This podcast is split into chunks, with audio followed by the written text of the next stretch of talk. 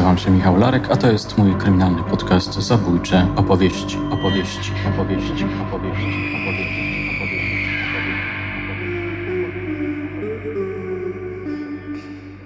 Raport z Kosowa.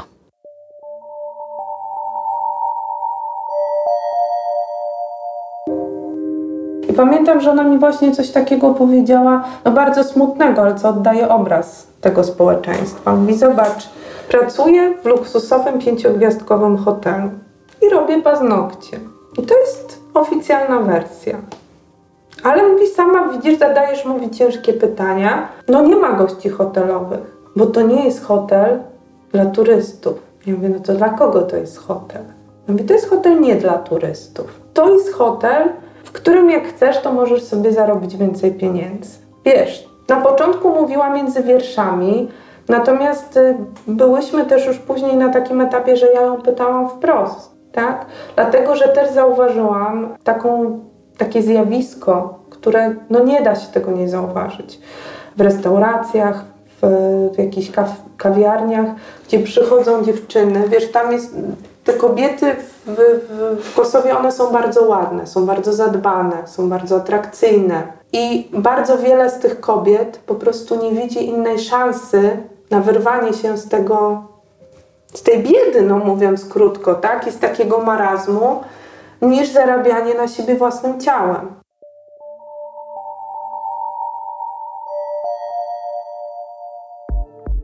24 października tego roku pojechałem do Wyższej Szkoły Policji w Szczytnie. Ten, kto śledził mój Instagram, mógł widzieć relacje z tej bardzo inspirującej wizyty. W końcu udało mi się przekroczyć mury kultowej uczelni, w której pobierało nauki wielu moich zaprzyjaźnionych starych szkiełów. Celem tej wizyty było spotkanie z dr Małgorzatą Andrzejczak-Świątek, prawniczką, która zajmuje się prawem międzynarodowym i jest konsultantką do spraw ochrony praw człowieka i szkoleń służb mundurowych. Specjalizuje się także w zbrodniach z nienawiści. Kiedy natrafiłem na jej instagramowe konto, pomyślałem sobie, że warto by przeprowadzić z nią rozmowę na potrzeby mojego kanału. Odezwałem się do niej i zaproponowałem wywiad.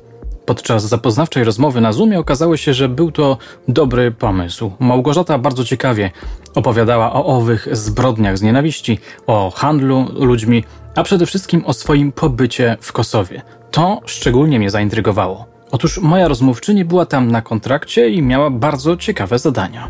Te zadania się troszkę zmieniły później, natomiast e, ogólnie one polegały na e, takiej koordynacji e, implementacji, czyli wdrożenia wyroków Europejskiego Trybunału Praw Człowieka i, i, w ogóle standardów Europejskiej Konwencji Praw Człowieka na szczebel prawa krajowego, głównie w kontekście właśnie użycia broni i siły, mm, jeżeli chodzi o służby mundurowe. No i też później one troszeczkę e, zmieniły się w, w kontekście rozszerzenia tego mandatu również o handel ludźmi. Także tutaj głównie pracowaliśmy rzeczywiście w kontekście przepisów prawnych, przygotowania projektów, propozycji zmian legislacyjnych, zbadania też e, e, sytuacji na miejscu, czy rzeczywiście to prawo jest zgodne ze standardami międzynarodowymi, e, czy sytuacja faktyczna jest zgodna, z, czy te prawa są rzeczywiste, tak, czy one nie mają charakteru wirtualnego. Mm, szkolenia funkcjonariuszy policji mm, pod kątem właśnie tych nowych rozwiązań prawnych. No i taka praca trochę u podstaw tak naprawdę bo już same przepisy to jest jeden aspekt, a dwa praca z, z przedstawicielami e, Rzecznika Praw Obywatelskich, e, z przedstawicielami Komendy Głównej, e, z parlamentarzystami, z funkcjonariuszami wysokiego szczebla w celu jak gdyby tutaj zbudowania takiego systemu prawnego, który rzeczywiście by zapewniał no też takie budowanie świadomości funkcjonariuszy w kontekście użycia broni, możliwości użycia broni, czy właśnie pracy z ofiarami handlu ludźmi. Tak jak powiedziałam mhm. później, to się rozszerzyło o ten kontekst handlu ludźmi. Umówiliśmy się zatem na spotkanie na żywo, no i stało się. Pewnego październikowego dnia znalazłem się w jej gabinecie. Włączyłem sprzęt i zamieniłem się w słuch. Niewiele miałem roboty, zadałem zaledwie kilka pytań, moja rozmówczyni swobodnie snuła swoją opowieść. A ta opowieść stopniowo nabierała rumieńców. Kiedy Małgorzata odeszła od typowo prawniczych kwestii, a zaczęła opowiadać o swoich doświadczeniach i emocjach, o kobietach, które tam poznała, o niebezpieczeństwach, które czyhają w Kosowie na przyjezdnych. Jej narracja wydała mi się punktem wyjścia jakiejś pasjonującej powieści czy scenariusza filmowego. Posłuchajcie.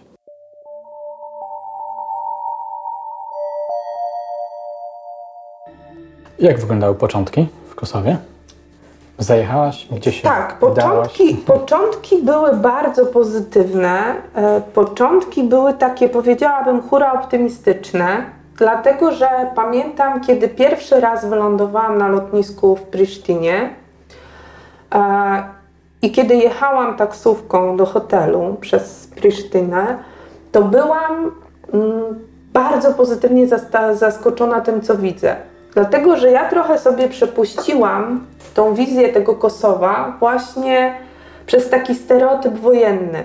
Wiesz, jak czytałam na temat Kosowa, e, to właściwie wszystko oscyluje wokół konfliktu zbrojnego i tego, co się działo później. Więc naturalną, jakby takim chyba mechanizmem, który gdzieś tam człowiek w sobie wykształca, jest to, że patrzysz przez ten stereotyp wojny. I teraz jadę przez miasto, Czyli miałeś, które... myślałeś, że wylądujesz na froncie, tak? Nie, nie Może nie na froncie, ale myślałam, że rzeczywiście y, przede wszystkim to miasto będzie inaczej wyglądało. E, myślałam, że e, ten, te problemy, jak gdyby takie społeczne, gospodarcze, czy, czy ten poziom życia będzie taki od razu widoczny tak, dla człowieka z zewnątrz. Natomiast okazało się, że kiedy pierwszy raz przyjechałam do Prisztiny, to okazało się, że to jest bardzo nowoczesne, bardzo takie wielokulturowe miasto. E, miasto, w którym jest bardzo dużo nowych, ładnych budynków. Potem za chwileczkę powiem Tobie też e, troszkę więcej właśnie a propos mhm. tych budynków. Bardzo dużo hoteli luksusowych. Z drugiej strony jest taki trochę chaos architektoniczny. Mi to troszeczkę przypominało klimatem Ankarę. W sensie właśnie takiego braku, takiego ładu architektonicznego. Bardzo dużo się buduje nowych osiedli, jest bardzo dużo nowych budynków, nowych osiedli, takich nowoczesnych. Z drugiej strony jest bardzo dużo budynków niedokończonych, czyli są na przykład pobudowane do, do, do pierwszego, drugiego piętra bez dachu, albo na przykład takie, takie jeszcze w fazie budowy. To też jest ciekawy kontekst, e, bo to jest wynik jakby przepisów prawnych. One były budowane właśnie na początku mm, tej, tej sytuacji powojennej, kiedy jeszcze nie było prawa budowlanego, więc każdy sobie budował właściwie jak chciał i co chciał. No a w momencie, kiedy Unia Europejska narzuciła przepisy dotyczące opodatkowania, przepisy dotyczące nieruchomości, no to okazuje się, że przyjęcie, zakończenie budowy takiego budynku wiąże się z opłatami. Więc nikt, nikt tych domów nie wykańcza bo to jest nieopłacane, ludzie no nie mają na to pieniędzy. Więc jest bardzo dużo takich domów właśnie niedokończonych, domów, które na przykład nie mają jednej ściany, I na początku to mnie dziwiło, później jakby do tego przywykłam. Natomiast tak, te pierwsze moje jakby doświadczenie było bardzo hura optymistyczne. Byłam bardzo pozytywnie zaskoczona i stwierdziłam na samym początku, jakby taką przyjęłam sobie tezę na podstawie tych moich pierwszych wrażeń, że to jest rzeczywiście mega udany eksperyment, tak? W sensie w cudzysłowie eksperyment, że to się naprawdę udało, że to jest po prostu fajne, przyjazne, multikulturowe państwo, które rzeczywiście ma szansę takiego bardzo pozytywnego rozwoju. Mm, bardzo pozytywnie zaskoczyli mnie ludzie, którzy byli bardzo otwarci. To, co rzeczywiście jest bardzo ciekawe i też co mnie bardzo pozytywnie zaskoczyło, to fakt, że praktycznie wszędzie można bez problemu porozumieć w języku angielskim. Nie miałam żadnego problemu z barierą językową.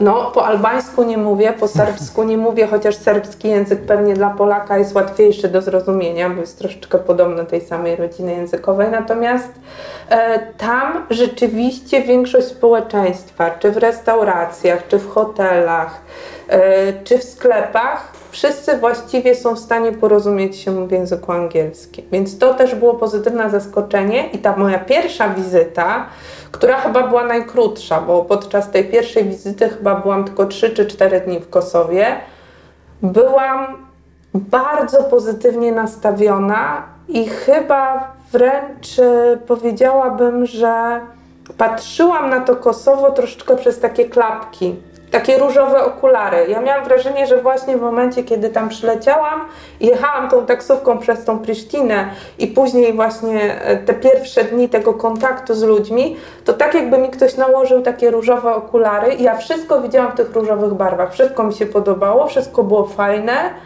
E, I generalnie jakby w ogóle podczas tej pierwszej wizyty nie dostrzegłam żadnych aspektów negatywnych funkcjonowania Kosowa. A potem? A potem, potem chyba troszkę farba z tych czerwonych okularów zaczęła różowych opadać. E, Dlaczego? Aż, aż te okulary trochę chyba mi spadły z, całkowicie z, z nosa.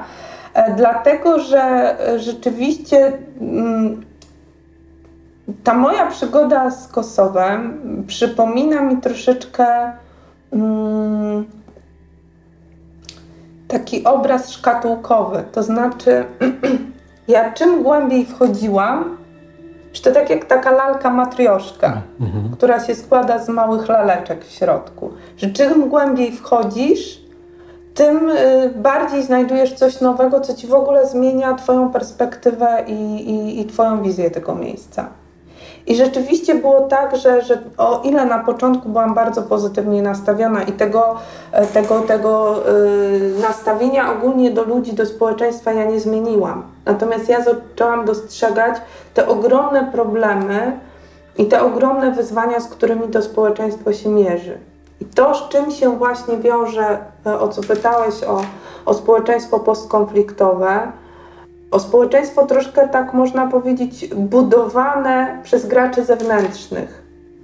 Problem Kosowa, taki społeczny problem Kosowa i też on ma mm, skutek też e, polityczny i skutek, e, no i, i ten kontekst historyczny polega na tym, że jest to państwo, które oczywiście, no jakbyśmy sięgnęli w głąb historii, to wiesz, to i Kosowarzy znajdą argumenty potwierdzające tezę, że to państwo jakby zasługuje na bycie państwem niepodległym, tak, że ma gdzieś tam swoją historię. Serbowie oczywiście znajdą e, przeciwstawne argumenty, jakby nie wchodząc mocno w ten kontekst historyczny, e, Kosowo jak odzyskało, czy, czy, czy proklamowało tą deklarację niepodległości w 2008 roku, to musiało na nowo trochę zbudować tą swoją własną historię. Historię, w której nie ma Serbii i historię, w której mm, jakby na, na bazie której mogą budować taką własną mitologię.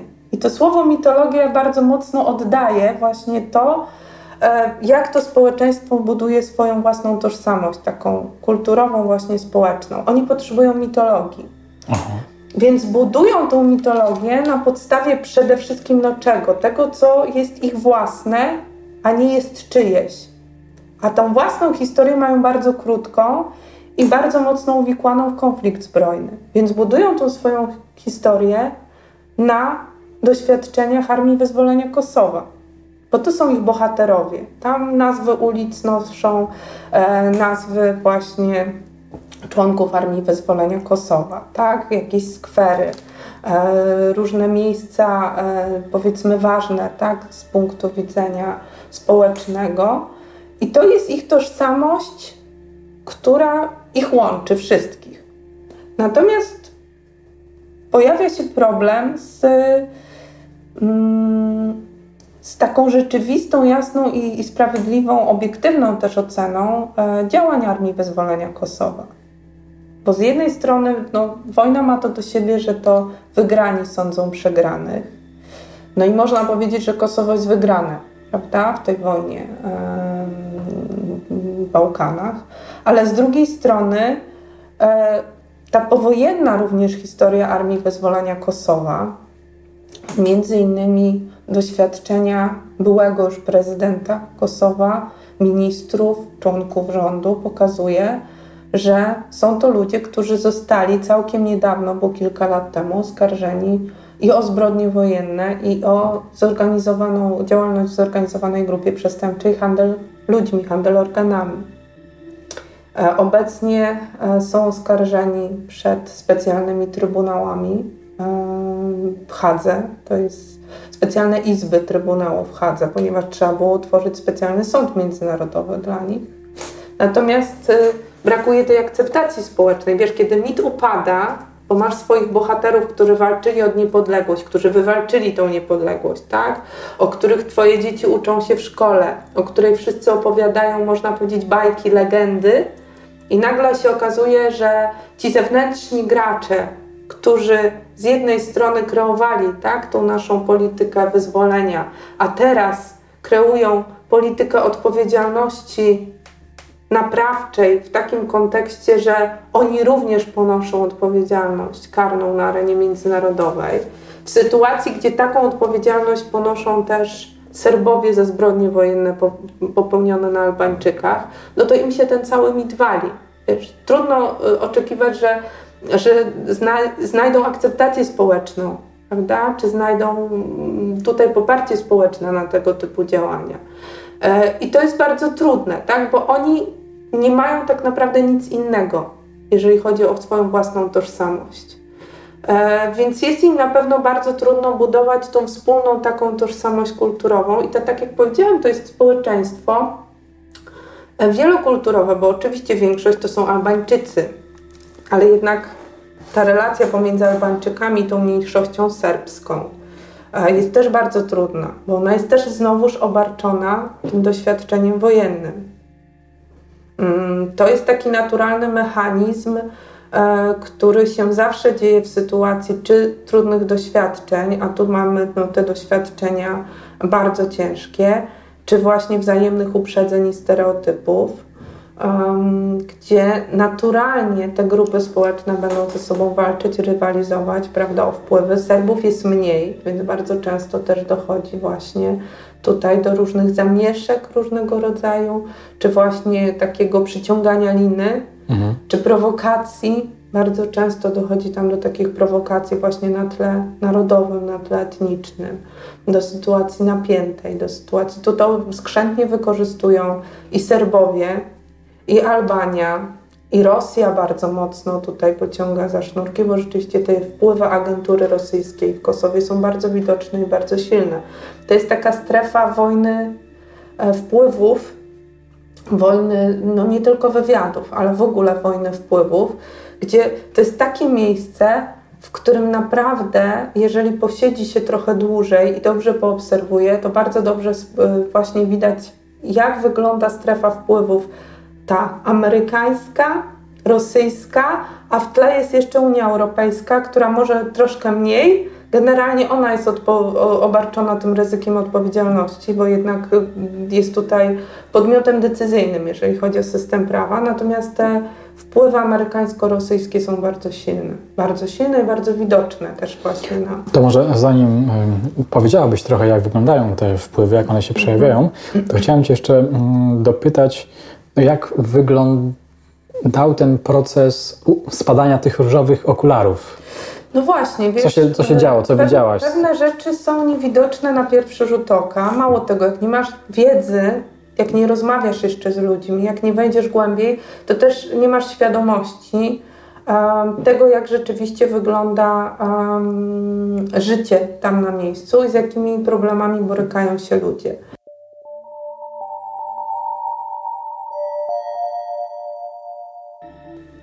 Społeczeństwo kosowskie to jest jedno z najmłodszych, chyba najmłodsze społeczeństwo w Europie. Tam większość osób to są osoby poniżej 35 roku życia. Więc jakbyś poszedł na ulicę, to tam jest bardzo dużo młodych ludzi. Bardzo dużo dzieci również. E, natomiast problem polega na tym, że po pierwsze jest to bardzo biedne społeczeństwo, jest bardzo duży poziom bezrobocia, jest sztucznie wprowadzona strefa euro, ponieważ e, Kosowo w momencie tutaj ogłoszenia niepodległości nie miało swojej waluty własnej. Wiadomo było, że nie będą używać waluty serbskiej. Rozliczali się w markach, w dolarach, w walucie, która wydawała im się komfortowa. Więc no, jako, że Unia Europejska przejęła powiedzmy tą odpowiedzialność tak, za, za, za w cudzysłowie opiekę i tą auspicję nad Kosowem, no to zdecydowano, że na najlepszą walutą będzie euro. Tylko wiesz, wprowadzenie strefy euro w kraju tak biednym i tak obarczonym y, problemami takimi jak korupcja chociażby, no musi mieć też swoje skutki określone. Więc e, oficjalnie obowiązuje tam euro. Mm, oficjalnie Kosowo jest w tej strefie, choć nie jest członkiem e, Unii Europejskiej. To też jest taki paradoks e, Kosowa. Natomiast no, poziom życia jest bardzo niski. Tam ludzie zarabiają bardzo mało. Natomiast poziom przestępczości też jest bardzo wysoki. To jest jedno z tych państw, gdzie jest najwyższy poziom przestępczości zorganizowanej. Aha. Z różnych względów. No, z, z ze względu na to, że po pierwsze e, łatwo jest tam prowadzić brudne interesy, bo Kosowo jest takim trochę obszarem e, poza kontrolą. Po pierwsze dlatego, że z uwagi na fakt, że nie jest akceptowane przez wszystkie państwa, nie może być członkiem Interpolu. To utrudnia bardzo mocno współpracę policji. Po drugie, ta mieszanka tych wpływów różnego rodzaju i brak uznania przez niektóre państwa też utrudnia skuteczną współpracę policji. Więc e, tutaj rzeczywiście te grupy przestępcze no, znalazły sobie takie bardzo dobre miejsce do rozwijania e, w ukryciu troszeczkę, tak? Tworzenia e, sobie tych swoich interesów brudnych. A te grupy przestępcze są międzynarodowe? Czy... Te grupy przestępcze najczęściej są międzynarodowe. bardzo silne wpływy ma tam mafia albańska. E, więc też Kosowo często jest takim krajem transferowym albo krajem, w którym można dobrze na przykład ukryć pieniądze wybrać, albo no, jeżeli chodzi o handel ludźmi, to rzeczywiście jest to państwo, w którym można powiedzieć, bardzo mocno się ten proceder rozwinął. Ja pamiętam, że w pierwszych dniach, tych jeszcze dniach różowych okularów, dziwiłam się, skąd w Prisztinie jest tak dużo takich luksusowych, w ogóle taka ilość hoteli. Wiesz, to nie jest destynacja turystyczna popularna. Oczywiście tam przyjeżdża bardzo dużo cudzoziemców, bo jest to wsparcie międzynarodowe silne, dużo ekspertów z różnych organizacji międzynarodowych, prawda, różnych projektów pomocowych czy projektów wspierających, więc gdzieś tam tych ekspertów jest dużo, ale czy jest ich aż tyle, żeby było potrzeba tak dużo hoteli? Tam hotele stoją puste. Zastanawiałam się, y, jak jechałam pierwszy raz, to też dostałam listę hoteli, w których powinnam się zatrzymać. Jak napisałam na przykład, że znalazłam sobie inny hotel, fajny, nie wiem, pięciogwiazdkowy w jakiejś w ogóle takiej super cenie, to dostałam informację, że nie, on mm, tam się nie zatrzymuj, tak? Ale bez wytłumaczenia. Aha. Jak później zapytałam, no to też mówiono mi, no nie, nie, nie, lepiej tam nie, tak? My mamy swoje tutaj jakby określone. Potem już wiedziałam dlaczego. Bardzo wiele z tych hoteli stoi pustych bardzo wiele z tych hoteli e, było zbudowanych tylko po to, żeby wyprać pieniądze mafijne, albo po to, żeby właśnie ukryć działalność grup przestępczych. To jest... Ale to drugie to jak mamy rozumieć? To znaczy, co tam pomieszkiwały grupy przestępcze? Wiesz co, pewnie tak. Ja pewnie też nie mam takiej, wiesz, pełnej wiedzy. Część moich jakby tutaj e, wniosków opiera się pewnie też na przypuszczeniach. Natomiast e, ja mieszkając w Kosowie y, spędziłam dużo czasu na rozmowach z ludźmi, z bardzo różnymi ludźmi. Ja tam poznałam bardzo różne osoby. E, I przykładowo w jednym z takich hoteli, gdzie znalazłam sobie bardzo przyjemny i niedrogi e, zakład fryzjerski, plus tam była jakaś kosmetyczka, tak dziewczyna, która malowała paznokcie, e, te usługi były świadczone za grosze. Wiesz, to była kwestia, nie wiem, dwóch euro na przykład, czy trzech euro. Czyli no, porównanie do naszych cen to jest w ogóle nawet y, ciężko to porównać. Więc ja chodząc tam bardzo często właśnie rozmawiałam z tymi ludźmi na temat funkcjonowania tego hotelu. Tak? Mówię, słuchaj, y, dziewczyna, która pracuje, robi paznokcie w pustym hotelu, pięciogwiazdkowym, wiesz, gdzie no, luksusy po prostu aż biją po oczach. E, kiedy jej się pytam, zawsze kiedy do niej zadzwoniłam, nawet spontanicznie, żeby mi coś tam poprawiła, ona zawsze miała czas. W dzień, wieczorami niekoniecznie. E, pytałam się tak, jak wygląda e, tutaj jej praca, czy ma klientów, no bo ten hotel był zawsze pusty. Tam mm, tylko od czasu do czasu widziałam panów w garniturach, tak, ze złotymi Rolexami na rękach, czasami niektórzy w towarzystwie jakichś młodych dziewczyn. Natomiast generalnie nie było gości hotelowych, wiesz, takiego typowego życia hotelowego, prawda? Więc to było bardzo dziwne. Fryzjer właściwie w ogóle nie chciał na ten temat rozmawiać. Bardzo unikał, bardzo mnie zbywał i praktycznie nie mówił. Ta dziewczyna chyba dopiero później gdzieś tam zdobyła moje zaufanie, bo, bo, bo rzeczywiście zaczęłyśmy Mm, sporo rozmawiać. E, to kiedyś, jak umówiłam się z nią poza tym hotelem, żeby z nią porozmawiać, to właśnie zaczęła mi opowiadać o tym, jak wygląda funkcjonowanie takiej młodej dziewczyny w tym społeczeństwie, która ma powiedzmy swoje ambicje, która chce zarabiać, która chce się rozwijać, tak? I pamiętam, że ona mi właśnie coś takiego powiedziała, no bardzo smutnego, ale co oddaje obraz tego społeczeństwa. Mówi, zobacz, pracuję w luksusowym pięciogwiazdkowym hotelu i robię paznokcie.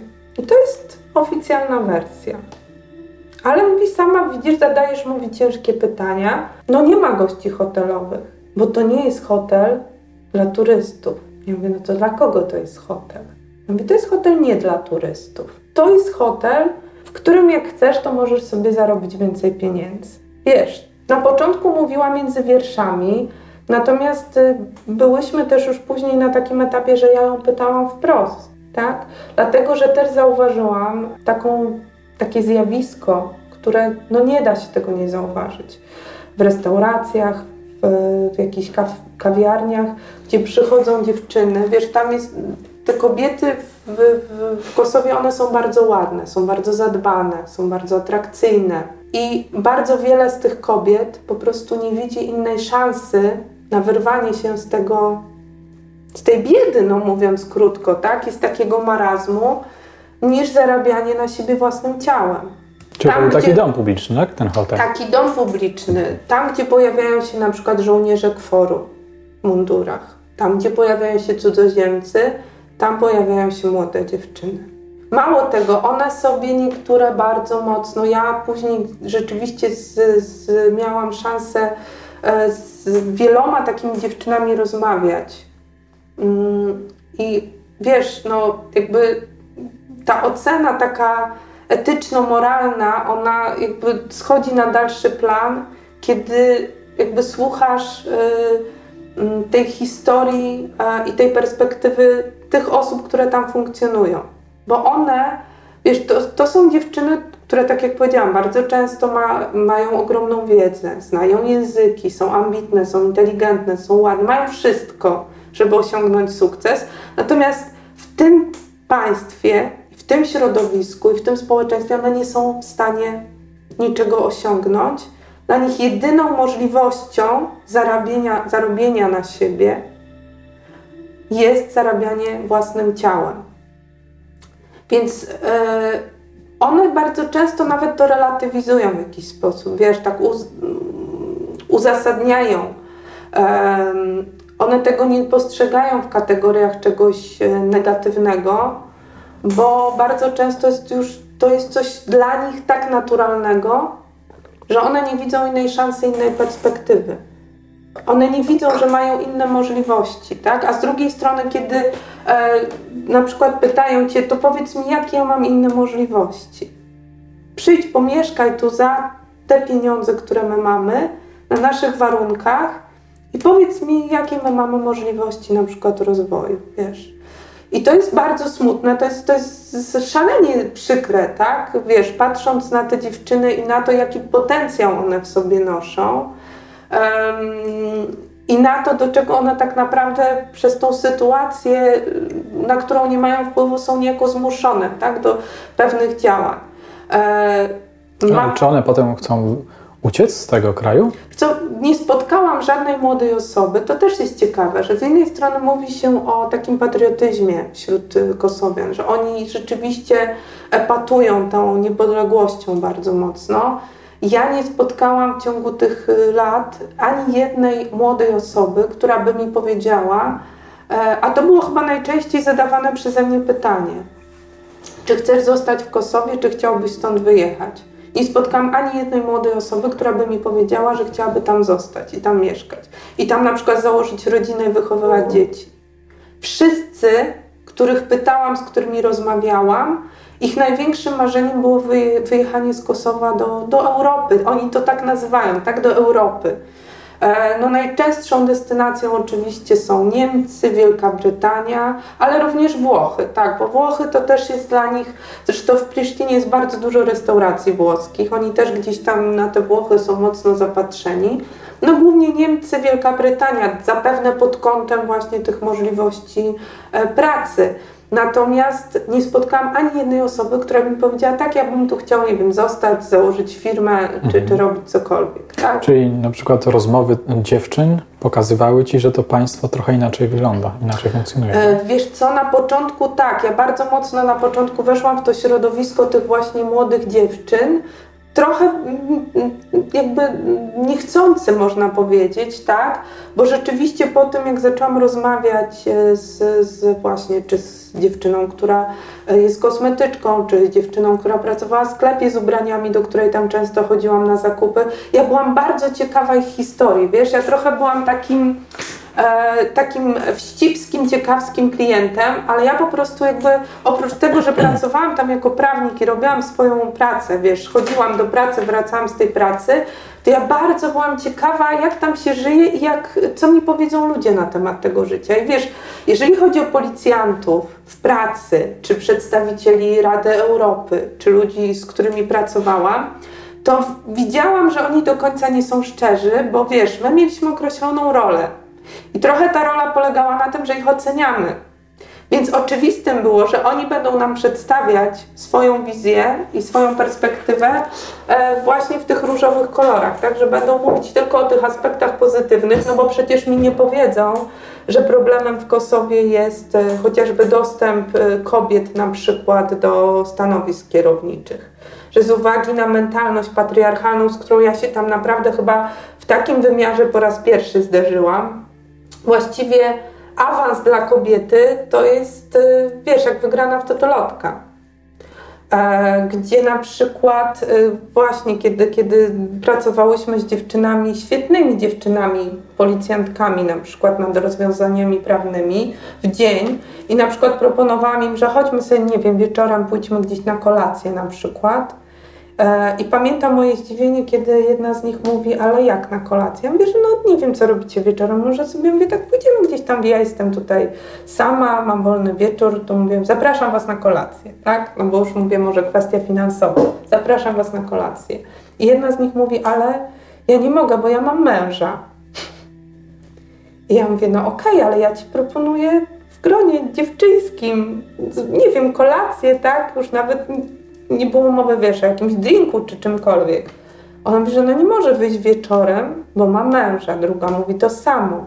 I wiesz, i dopiero od słowa do słowa okazuje się, że tam jest tak mocno, wiesz, takie poczucie e, jakby zmiany roli kobiety, która zostaje mężatką, że dla nas, z naszej perspektywy, to jest coś, co nam jest bardzo ciężko zrozumieć.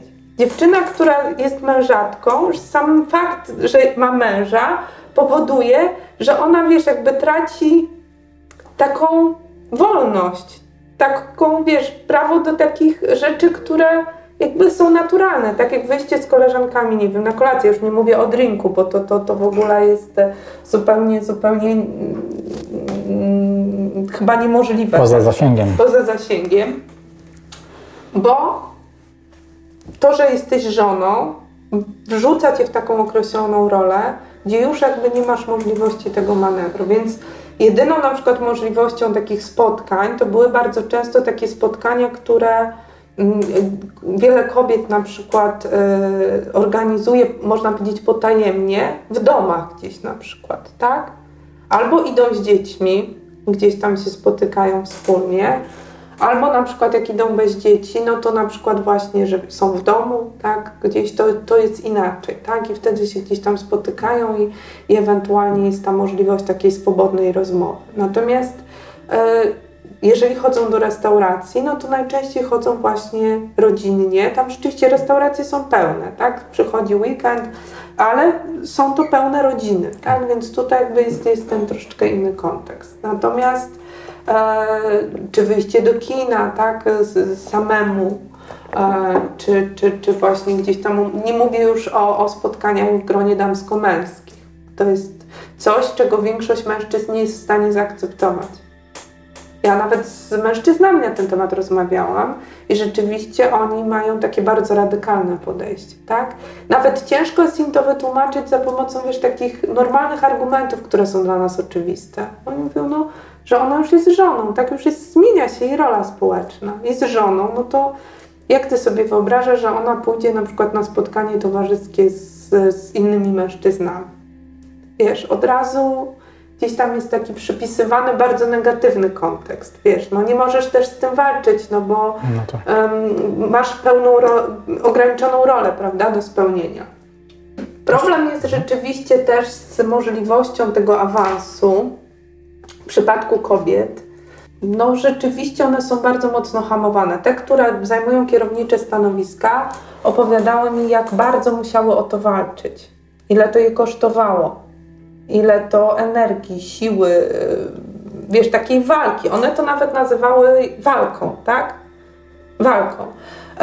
Ja tam poznałam bardzo fajne i bardzo kompetentne dziewczyny, które dwie z nich chciałam zaprosić do siebie na kurs Cepolu, który organizowałam, dotyczący przemocy domowej. Dziewczyny, które właśnie miały takie doświadczenie E, w zwalczaniu przemocy domowej, w pracy z ofiarami przemocy domowej. No tam też ten kontekst jest taki zupełnie inny, więc e, bardzo chciałam mnie do siebie na to szkolenie zaprosić.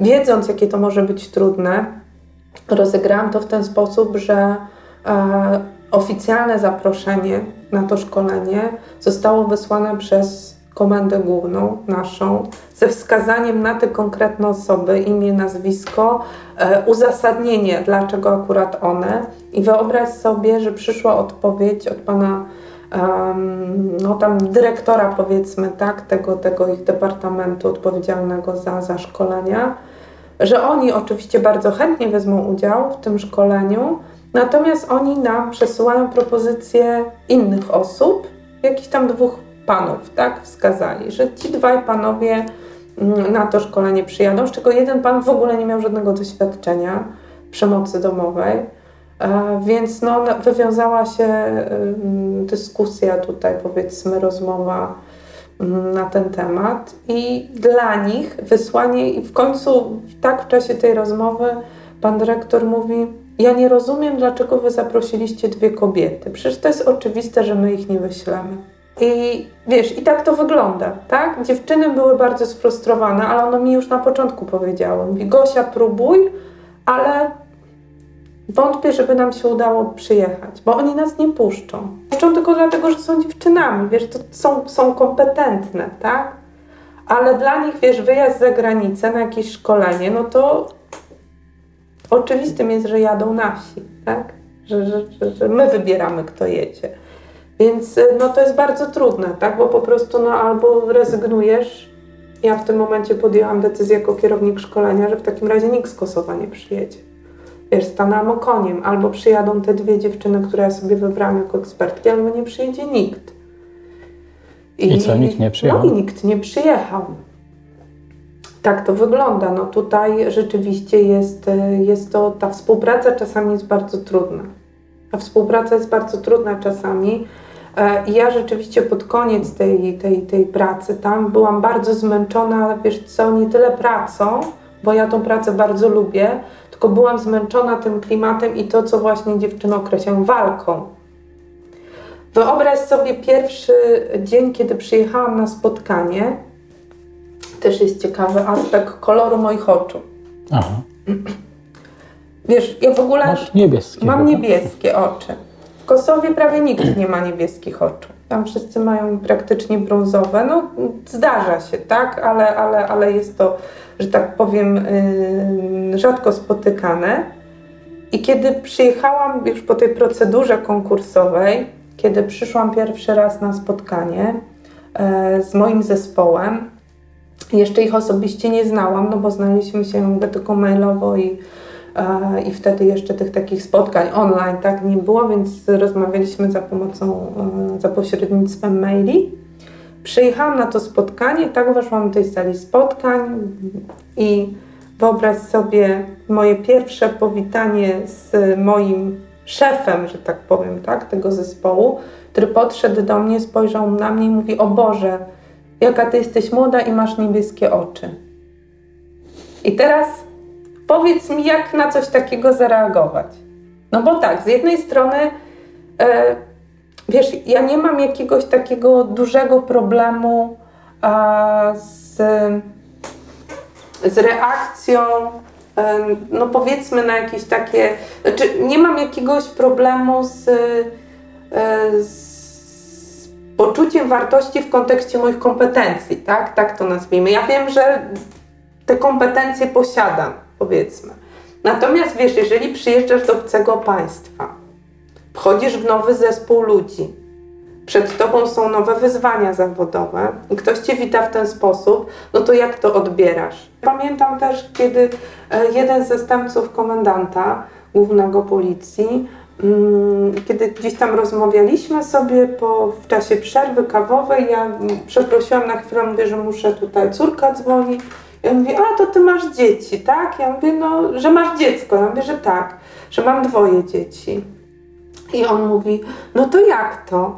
To masz dzieci, to kto się nimi opiekuje, jak ty tutaj jesteś? Ja tak wtębiałam. Mówię, a słuchaj, a ty masz dzieci? On mówi, no mam, trójkę. I tam mi pokazuje na tym telefonie. Mówię, a kto się nimi opiekuje, jak ty tutaj jesteś? Mówię, w pracy. I on mówi, no moje dzieci mają matkę. I ja mówię, widzisz, a moje dzieci mają mamę i tatę. Tak? I wiesz, i dla niego to było coś niezrozumiałego. On to tak odebrał, no, no, no. Wiesz, zupełnie, zupełnie nie potrafię sobie tego przenieść, wiesz, na grunt y, jakichś takich relacji, tak? Więc kiedy ja zaczęłam potem mówić, bo, bo te dziewczyny oczywiście zaczęły się dopytywać, dla nich to była pewna egzotyka. Że mama wyjeżdża do pracy, na przykład na tydzień do innego kraju i w tym czasie dzieci są zaopiekowane, tak? I nie ma z tym problemu. Wiesz, to dla im się to nie mieściło w głowie, tak? Dla nich jakby już sam fakt, że jesteś matką, no to owszem, tata się może razem pójść na spacer, razem z mamą, czy właśnie te rodzinne spotkania, spacer, bo oni są rodzinni. Natomiast ta opieka jak gdyby nad dziećmi spoczywa przede wszystkim na kobiecie. Czyli tata nie tyka się dzieci. Tata się tyka, ale razem z mamą, razem. tak? Wiesz, to towarzyszy mamie, że tak powiem, w tych obowiązkach. Natomiast ja tam nigdy nie widziałam na przykład ojca, który by sam wyszedł z dziećmi na spacer. Tam nie ma takich obrazków, tak? To, to jest coś, czego nie zobaczysz. Czy samego tatę, nie wiem, w restauracji z dziećmi na przykład, czy, czy właśnie gdzieś tam na spacerze. Albo są wszyscy razem, albo są kobiety z dziećmi. Mhm. A przejdźmy do tych brudnych interesów, o których wspomniałaś, bo to pewnie jest bardzo ciekawe i, i przejmujące. E, no właśnie, co z tymi brudnymi interesami? No tutaj się przewijał trochę ten wątek e, handlu ludźmi, handlu organami. Wiesz co, no Kosowo to jest, tak jak powiedziałam wcześniej, to jest takie państwo, gdzie ta działalność przestępcza rozwinęła się na ogromną skalę. Przede wszystkim właśnie dlatego, że e, brakuje tych skutecznych mechanizmów współpracy policji. E, no i niby rzeczywiście e, próby są podejmowane. Myślę, że ten poziom zagrożenia handlem ludźmi on już trochę spadł. Poza tym w momencie, kiedy ten były prezydent został oskarżony o handel ludźmi i jego świta, i kiedy rzeczywiście powołano te specjalne izby do osądzenia ich za ten handel ludźmi, no to też pojawiło się, pojawił się taki trochę straszak, tak? że jednak to nie jest tak, skoro ludzie z, wiesz, z najwyższego pułapu władzy zostali oskarżeni, gdzie prezydent musiał ustąpić, że został aresztowany, zresztą polscy funkcjonariusze policji właśnie z, z ramienia Eolaksu zatrzymywali go, tak. Mm. On był oskarżony o... Mm, On został oskarżony o zbrodnie wojenne, tak, jeszcze i, i o handel ludźmi.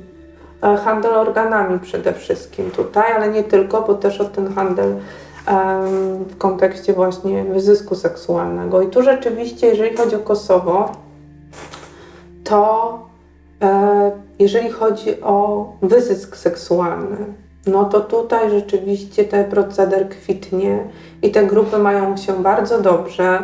Bardzo prężnie działa tam mafia albańska, ale również e, Kosowo jest traktowane jako taki kraj transferowy, czyli z Albanii bardzo często dziewczyny są właśnie przewożone do Kosowa, gdzieś tam przez jakiś czas ukrywane, czy są im tworzone jakieś fikcyjne dokumenty.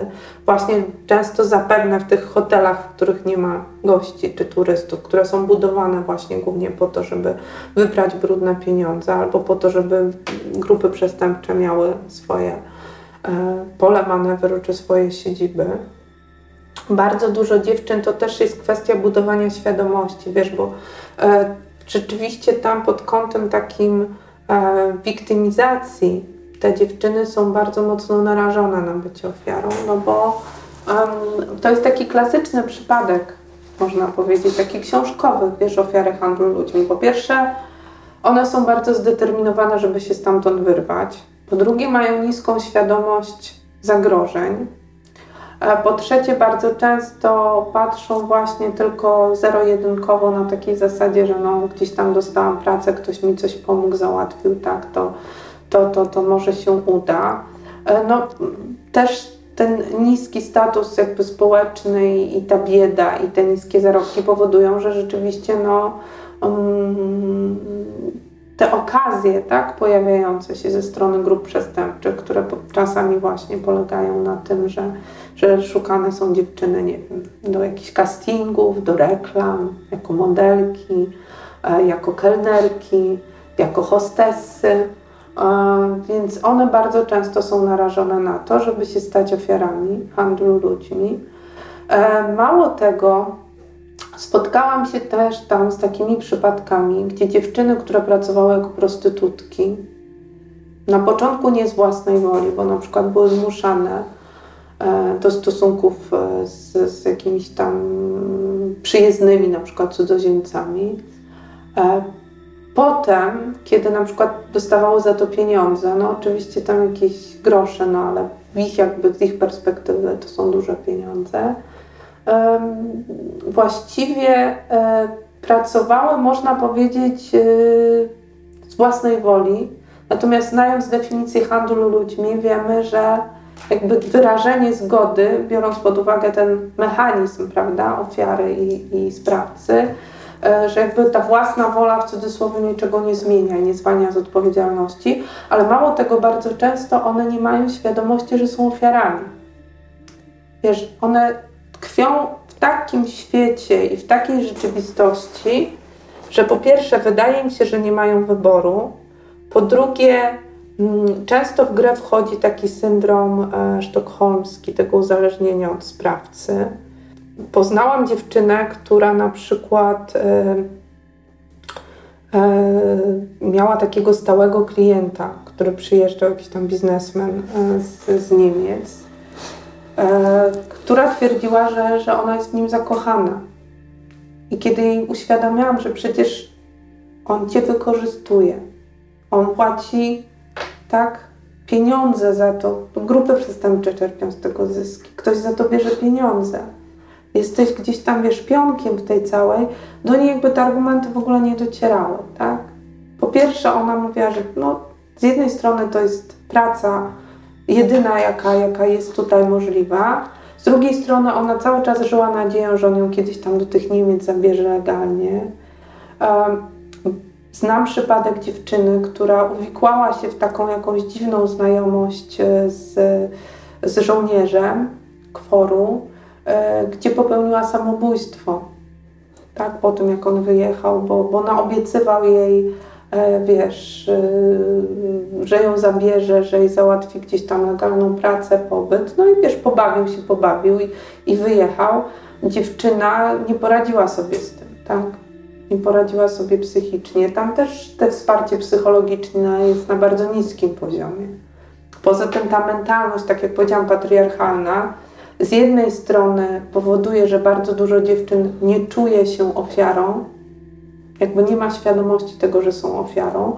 Po drugie, e, system też nie sprzyja pomocy ofiarom handlu ludźmi. Pomimo, że te przepisy są bardzo dobre, bo one rzeczywiście są wdrażane na bieżąco, no to jednak bardzo często ta mentalność i wiesz, to uwikłanie, ta korupcja, ta zależność um, tych struktur wzajemna powoduje, że taka ofiara w momencie, kiedy wchodzi, wiesz, w cały ten proces, to prędzej czy później staje się dla kogoś niewygodna.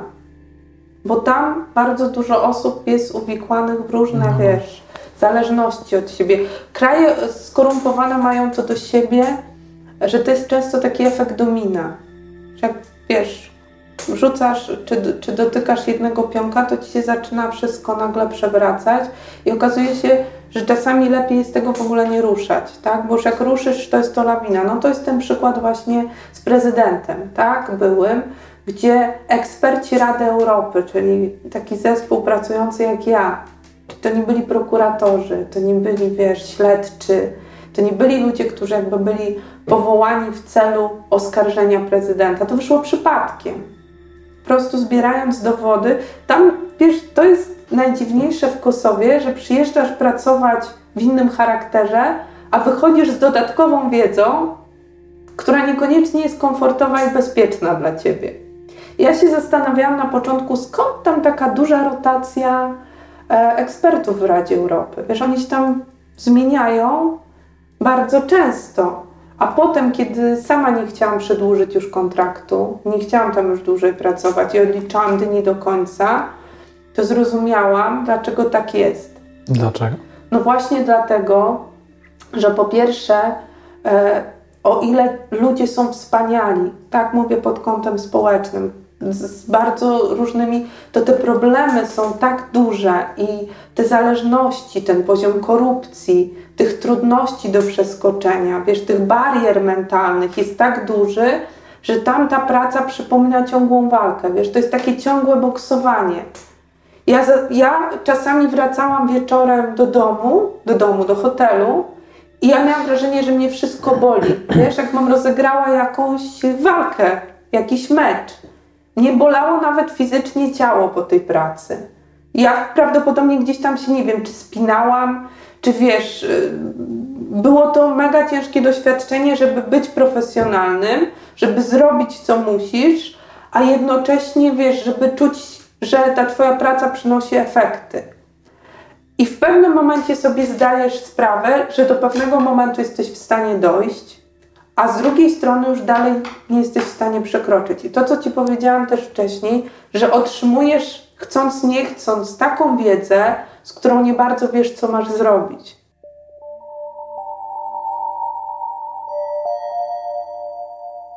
No właśnie na temat chociażby handlu ludźmi, tak?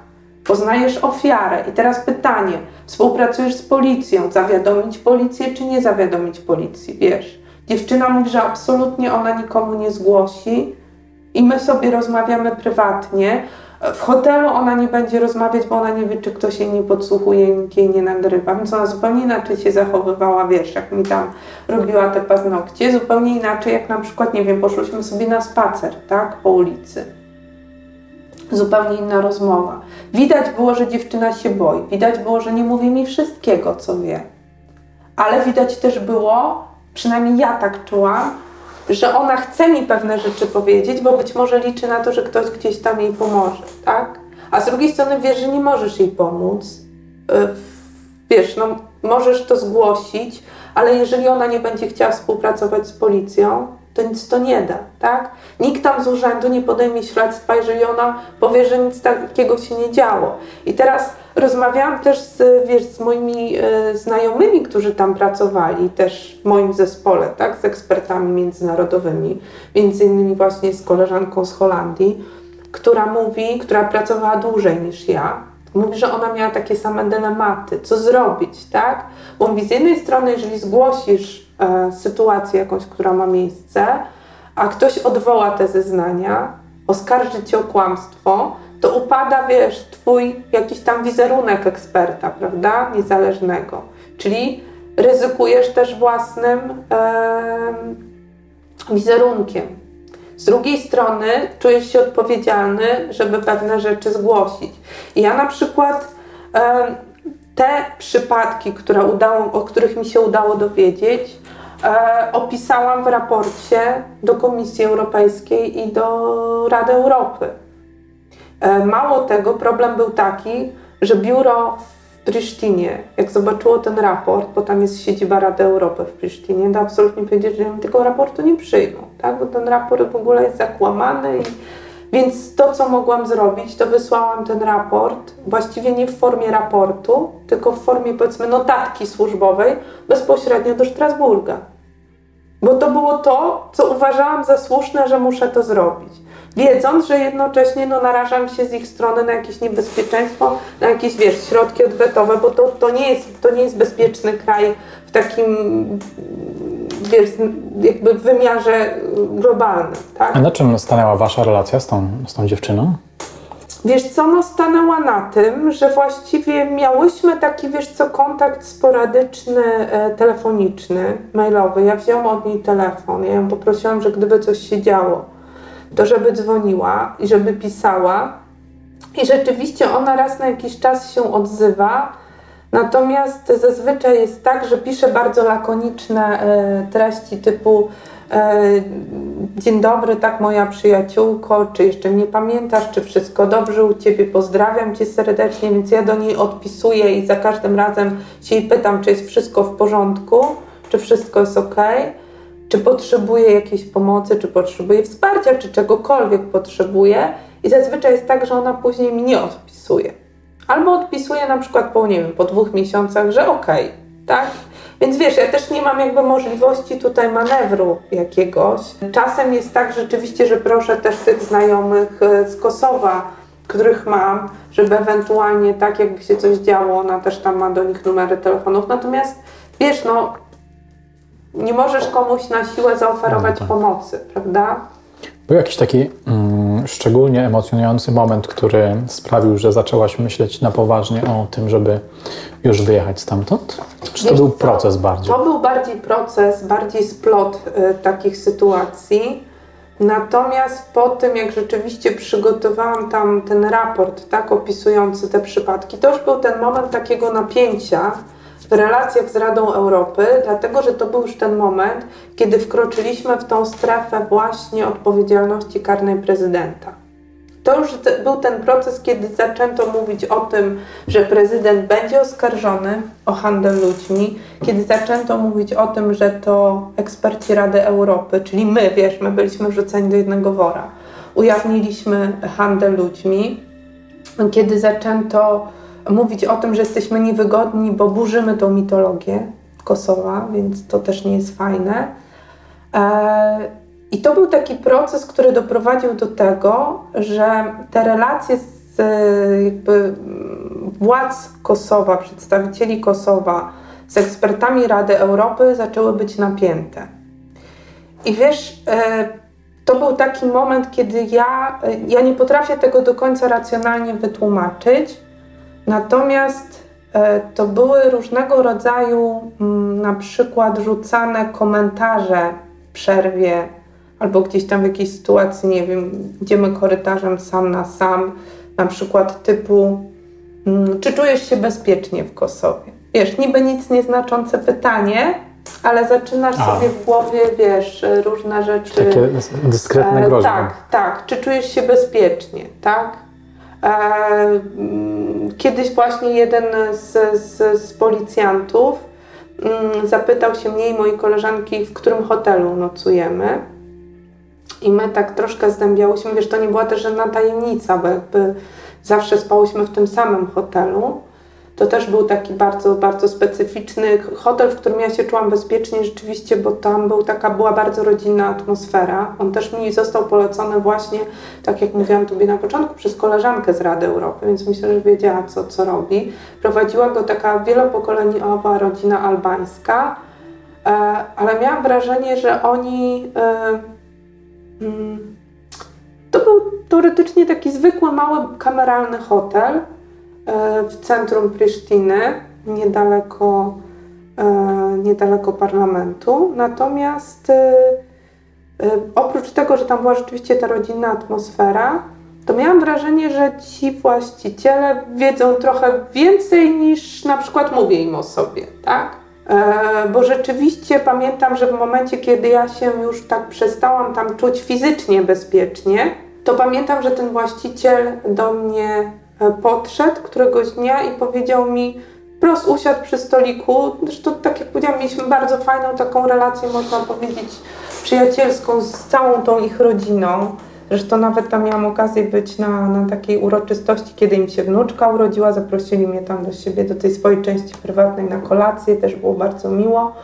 E, I ten właściciel mi zaproponował, mówi, że jeżeli nie czujesz, a ja nic wcześniej nie mówiłam, więc on musiał coś po prostu wiedzieć, czy mieć jakieś kontakty e, z osobami, nie wiem, z którymi pracowałam. Do dzisiaj tego nie wiem. W każdym razie e, zaproponował mi, że zmienił mi pokój że jak chcę się czuć bezpieczniej, to oni mogą mi dać pokój w tej swojej części prywatnej hotelowej, która była zamykana jakby od zewnątrz, gdzie oni spali.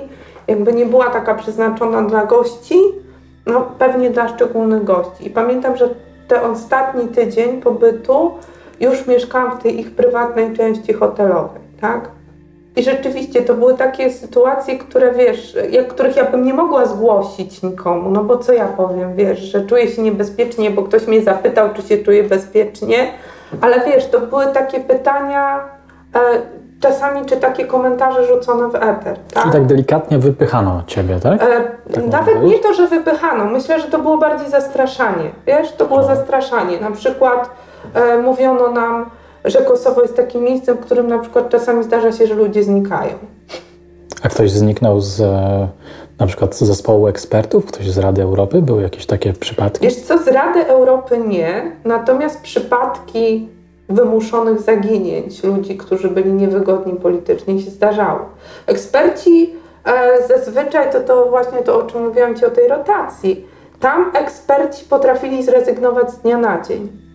My mieliśmy w zespole takiego pana z Francji, e, prawnika, bardzo sympatycznego, fajnego, starszego pana, który po prostu nagle wieczorem się spakował, właśnie już w tym momencie tego napięcia, i napisał nam tylko SMS-em, że on niestety wraca do Paryża i on już nie będzie pracował. I nikt nam nie potrafił wytłumaczyć, co się stało. Ktoś tam potem powiedział, że sprawy rodzinne, tak? Natomiast y, no prawdopodobnie też gdzieś tam poczuł się niekomfortowo, nie wiem, poczuł się niebezpiecznie, ktoś coś zrobił, może ktoś coś powiedział. Ja rzeczywiście e, ten ostatni tydzień był bardzo napięty. E, po tym, jak właśnie już napisałam też ten raport, e, oni byli bardzo, zresztą tu pod tym raportem się podpisałyśmy razem z moją koleżanką z Holandii Mm, oni byli bardzo negatywnie tak nastawieni do tego, że, że w ogóle mówimy o handlu ludźmi, bo oni, u nich taki właśnie ten syndrom takiego wyparcia i syndrom takiego zamiatania pod dywan. U nas nic się nie dzieje, nie ma problemu z handlem ludźmi. Więc słuchajcie, handel ludźmi jest wszędzie. To nie jest problem tylko Kosowa, to jest problem ogólnoświatowy. Natomiast tutaj ma on swoją specyfikę z uwagi na właśnie takie indywidualne cechy tego, tego miejsca. No a rzeczywiście, kiedy została ujawniona ta skala tak, tego handlu i to, jakie osoby są uwikłane w tą działalność, to mówię, no zaprzeczanie temu, no to już mija się z celem całkowicie. Więc tutaj rzeczywiście to było, to było takie, yy, no takie bardzo niekomfortowe. To był też taki proces takiego wzrostu napięcia. Mm, komentarze, e, dziwne pytania, tak? E, dziwne takie spojrzenia, no, które też spowodowały, że jak gdzieś tam dziwni ludzie, jacyś tacy pojawiający się nagle na przykład, tak, e, którzy też nie budzili zaufania. Mm, więc to wszystko powodowało, że my się do końca tam nie czułyśmy bezpiecznie. Obie zdecydowałyśmy się nie przedłużać tego kontraktu. A, czyli jakby poczekałaś do końca kontraktu, Zrobiłam tak? tak? zrobiłam to, co musiałam do końca, tak. No chciałam też, też być profesjonalna, tak. No nie chciałam tutaj się mhm. zachowywać, wiesz, troszkę irracjonalnie, bo też się zastanawiałam, na ile te moje lęki są wyolbrzymione, a na ile one są realne. Natomiast w momencie, kiedy rozmawiałam na przykład z moimi kolegami, koleżankami prywatnie, na przykład właśnie z policjantkami, to one same sugerowały, że Gosia, no to już jest ten etap, gdzie nie jest bezpiecznie, tak? Że lepiej wracać do domu, do rodziny, do dzieci, no bo tutaj jest trudno, jest ciężko. Więc nikt mi nie powiedział wprost, wiesz, tak jasno i wyraźnie, co mi grozi, czy w ogóle coś mi grozi, ale było mnóstwo takiego przekazu e, i werbalnego, i pozawerbalnego, który mi uświadomił, że tam już nie jest bezpiecznie po prostu. Ja się tam zaczęłam bać zwyczajnie. Więc popracowałam do końca, tak zrobiłam to, co miałam zrobić.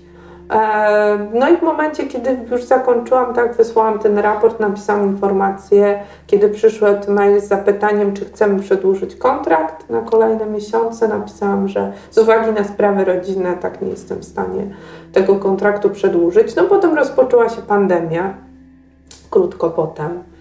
E, więc to też może troszeczkę ułatwiło. Te, te, te wszystkie mhm. projekty zostały zawieszone, tam się właściwie niewiele działo. Teraz problem e, polega na braku funduszy i budżetu w Radzie Europy, no bo po, po e, tutaj usunięciu Federacji Rosyjskiej z Rady Europy też Rada Europy straciła te środki budżetowe to też jest takie, to jest taki paradoks trochę chichot losu taki, jeżeli chodzi o prawa człowieka, że ta realizacja praw człowieka na gruncie Rady Europy też w dużej mierze jest uzależniona od państwa, które zawsze najmniej przestrzegało tych praw człowieka. To jest ta zależność, tak?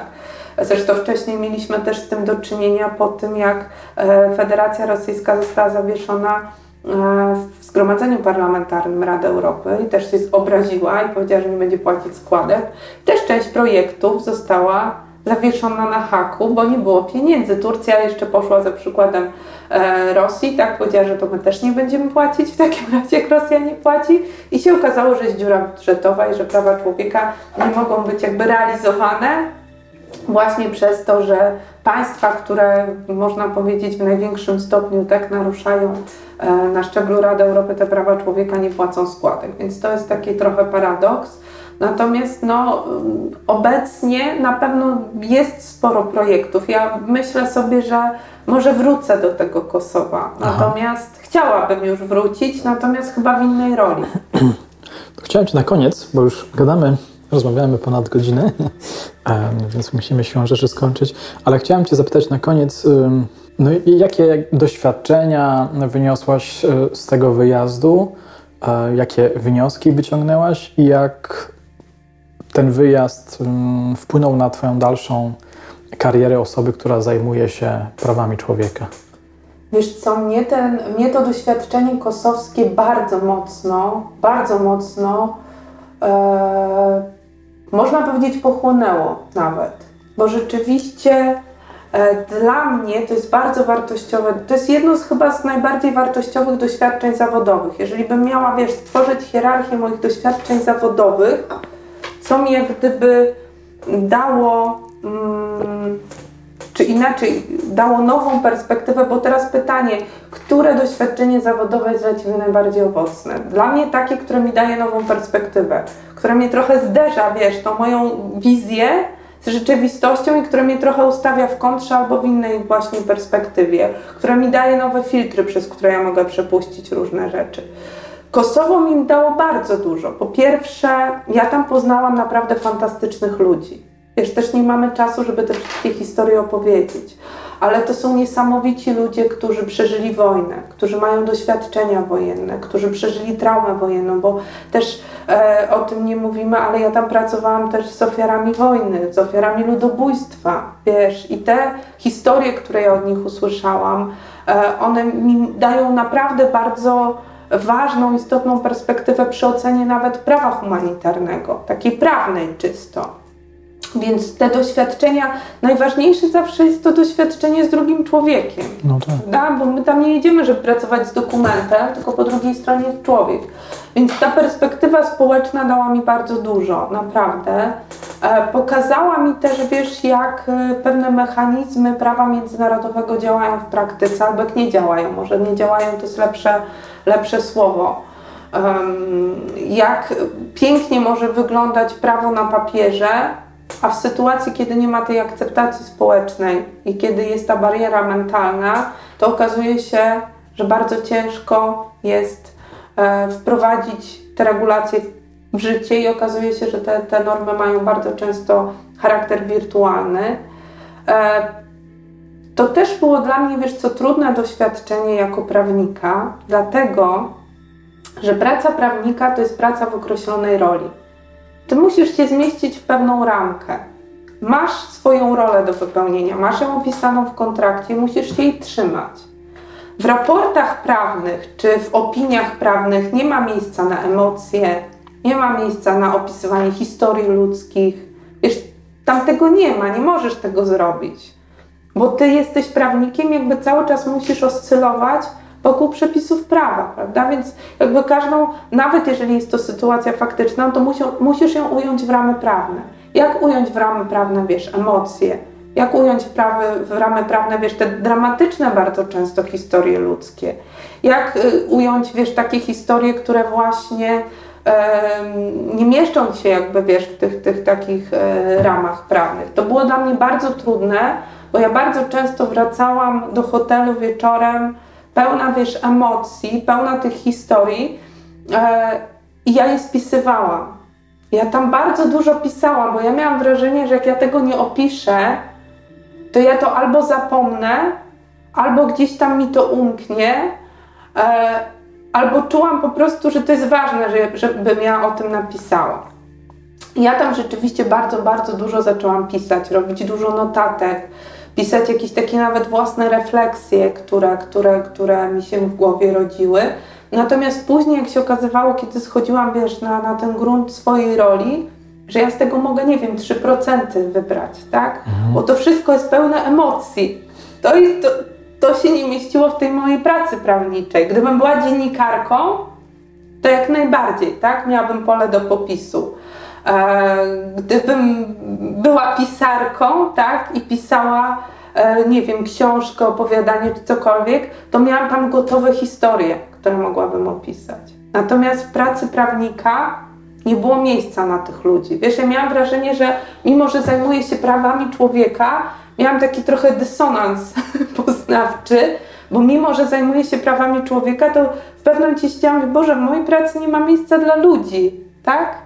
Oni są przepisami, artykułami, zasadami prawa, a ja nie chcę, żeby oni e, tacy byli, więc te moje raporty też są trochę inne, wiesz, tam nawet e, mm, dziewczyna, która była tym koordynatorem tego projektu z ramienia Rady Europy w Strasburgu, e, napisała mi, że mówi Gosia, e, twoje raporty są inne. Mówi, wiesz, ja jestem przyzwyczajona mówi, do pewnego takiego schematu, a ja, mówi, siadam z tymi twoimi raportami i ja je czytam po kilka razy. Bo one, ja mówię, wiesz co, ja bym mogła napisać je jeszcze inaczej, tylko ja wiem, że po prostu rola prawnika i rola, do jakiej zostałam wyznaczona, bardzo mocno mnie ogranicza, tak? Może niebawem napiszesz powieść albo jakąś opowieść dokumentalną. Kto wie?